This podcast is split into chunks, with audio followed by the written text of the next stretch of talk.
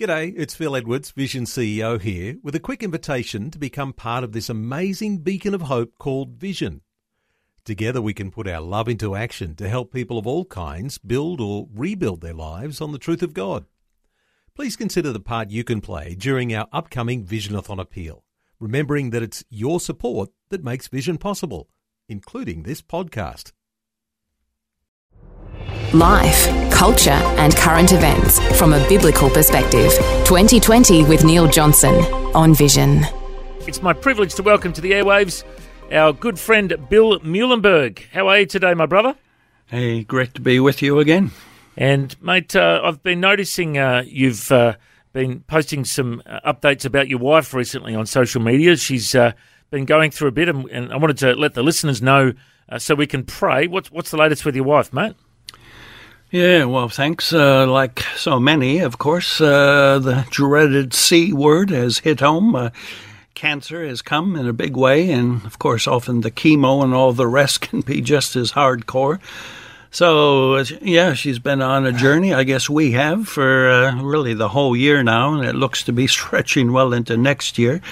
Uh, the actual chemo is now done, the surgery has been completed, but now she's in the middle of radiation.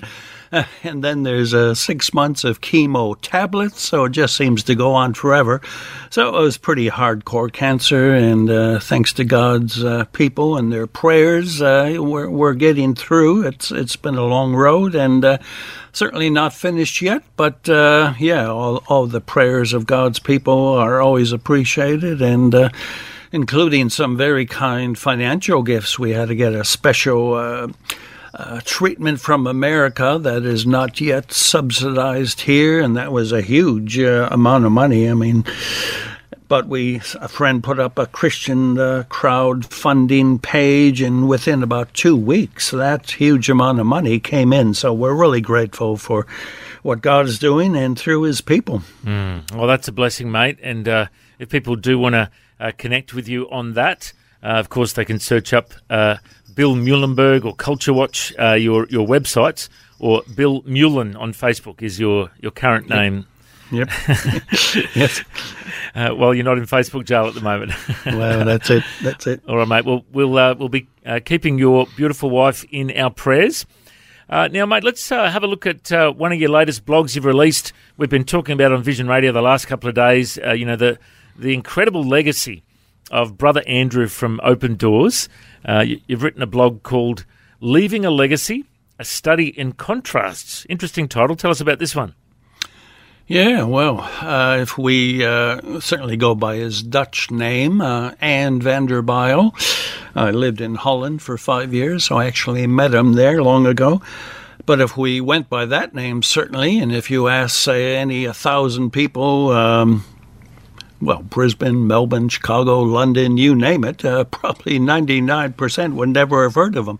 Even if he went by his popular name, Brother Andrew, still most wouldn't have. And then in my piece, I contrast his name with another name uh, who's also left a legacy of sorts, uh, Mick Jagger of the Rolling Stones. And I pointed out that they've been going strong for 60 years now. So, in terms of this world, right, all the fame and fortune and applause, um, uh, certainly the Stones are, everybody knows the Stones, but hardly anybody would know Brother Andrew. But, of course, there's another life to come, and that's where the real legacy kicks in, and that's where we really do want to be making an impact. As far as I know, none of the Rolling Stones are Christians. We can pray they become. So in this world, they've had everything, but uh, it'll be in the next world where champions like Brother Andrew will join in with the Christian Hall of Fame.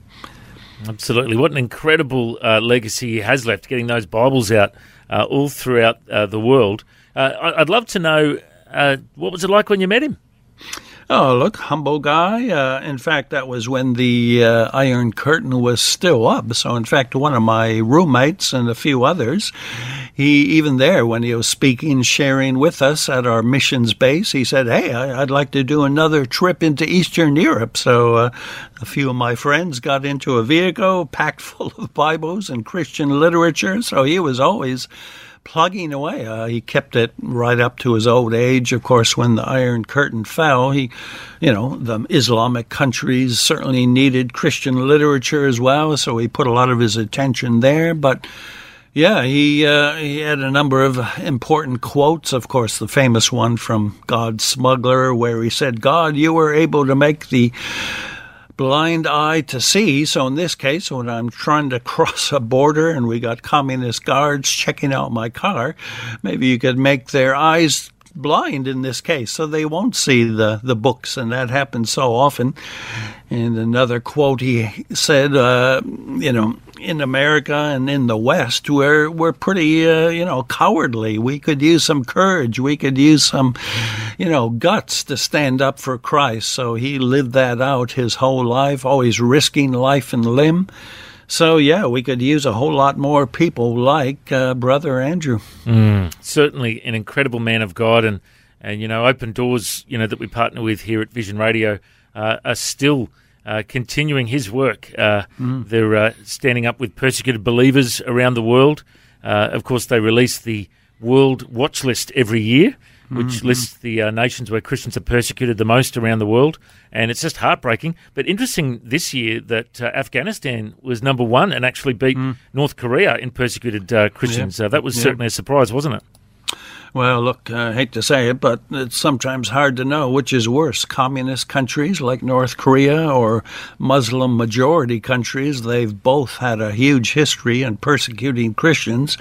So, in one sense, I guess it's to be expected. So uh, that's why the, the work of groups like Open Doors is so invaluable to pray and work and help the uh, persecuted church. Mm. Yeah, absolutely. Well, it's uh, certainly a great blog worth having a look at. Uh, you, you, can find that at the billmuehlenberg.com or the Culture Watch website. Uh, now, another blog you've written, which I'm curious to know about, is uh, Giorgia Meloni, the new uh, Prime Minister for Italy, uh, Italy's first female Prime Minister. she's got a pretty strong pro family, pro life conservative background. Tell us all about it. Yeah, well, the idea of a new leader in Italy, that's not surprising. There's been what, almost uh, almost 70 of them, I think, since the Second World War. So they come and go pretty rapidly, often coalition governments. But what's really caught the attention of the world and hate to say it, unexpected, uh, not unexpected. The wrath of so many is, as you say, she happens to be a Christian, a conservative, pro life, pro family.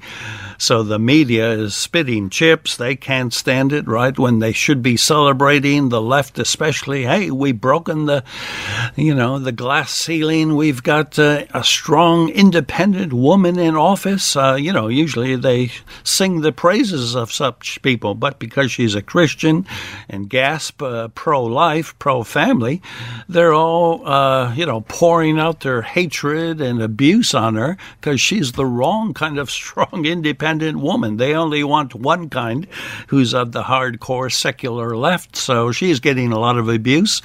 But many of us who are Christians and more conservative, we're thinking, hey, this is good. Uh, Europe, right, is, well, it's the most. Uh, unchristian, uh, ungodly, probably most immoral continent on earth and most of the governments there are pretty bad news. So to get one that could be moving in a quite different direction, uh, you know, I, I, think God is. He's still uh, on the throne. He's still working, and he's still concerned about Europe. So I think it's great news. Mm, absolutely, and you've got some uh, some quotes from her in your blog mm. as well, where she is quite outspoken. Uh, yeah. She says that you know a child has a right to a father and a mother, and she opposes gender politics in schools uh, what she calls in Italian English the La LGBT lobby. And uh, she's uh, very outspoken, saying that, you know, I'm a Christian, I'm an Italian, uh, I'm a woman, uh, and you can't take my identity away from me. Uh, it's good to see she's she's been, and she's also got the background as a journalist, so hopefully she's going to know how to handle the media, hey? Yeah, well, look, uh, as you say, she's very strong, very feisty, uh, very fearless, and very articulate, outspoken. In my uh, article, I, of course, not just print some of her uh, parts of her speeches, but I give links where you can go watch for yourself. Uh, just uh, you know, sitting back, listening, watching her speak boy, she's a powerhouse. Uh, you don't want to mess with her. She uh, she doesn't muck around. She stands strong, and boy, she's no wonder the left is so uh, foaming at the mouth. They're absolutely uh, in panic mode. Actually, uh, the truth is, the whole secular left, uh, the woke agenda, that really is a counterfeit religion. It really has in the West become an alternative to Christianity. So when somebody dares to stand up uh, fearlessly, articulately uh, defending biblical Christian values and so on. Uh, boy, that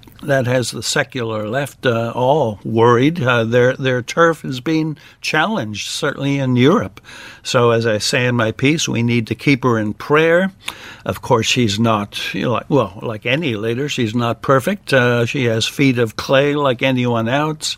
for example, she's got a daughter and a partner but she's not married. So that's, you know, we would like to see somebody talking about family values to actually be married. So maybe that'll come in days ahead. But uh, still, on so many areas, she's standing strong. And as I've said before, if God can raise up a, a non Christian, like, say, an Andrew Bolt here in Australia to speak truth when often the church is not, hey, I'll take them any day of the week.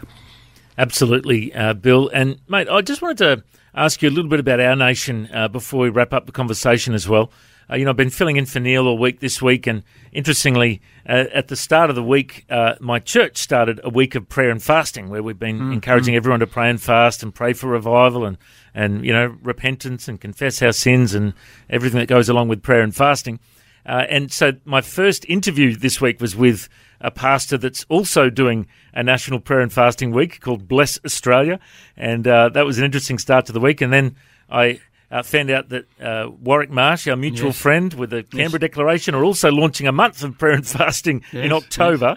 Uh, and there just seems to be that there's a groundswell of prayer and people really getting on their knees crying out for revival in our nation. Uh, and I just want to ask you this, Bill, because I, I, think you and I have have chatted about this before, but I'd love to get your perspective on it. You know, some people believe there'll be a great falling away, and the church will just be a, a remnant, and there'll be hardly any of us left that are that are holding on to the, the true word of God. You know, some people believe there'll be a great revival at the same time, or instead of that. Uh, mm. You know, what, what's your thought of it, thoughts on, on where Australia's at right now, and particularly with all this prayer and fasting? You know, are we uh, have we got a seedbed for revival in our nation uh, right now? What, what, are your thoughts on that? Yeah, good questions. Um, uh, look, uh, people can have different views on the end times, on eschatology, and they can be quite diverse. I speak to those views now and then on my site, but what I usually tend to say, which is perhaps more important, Jesus said, Occupy till I come, mm-hmm. right? Keep busy with the work of the kingdom. We don't know when exactly he is coming.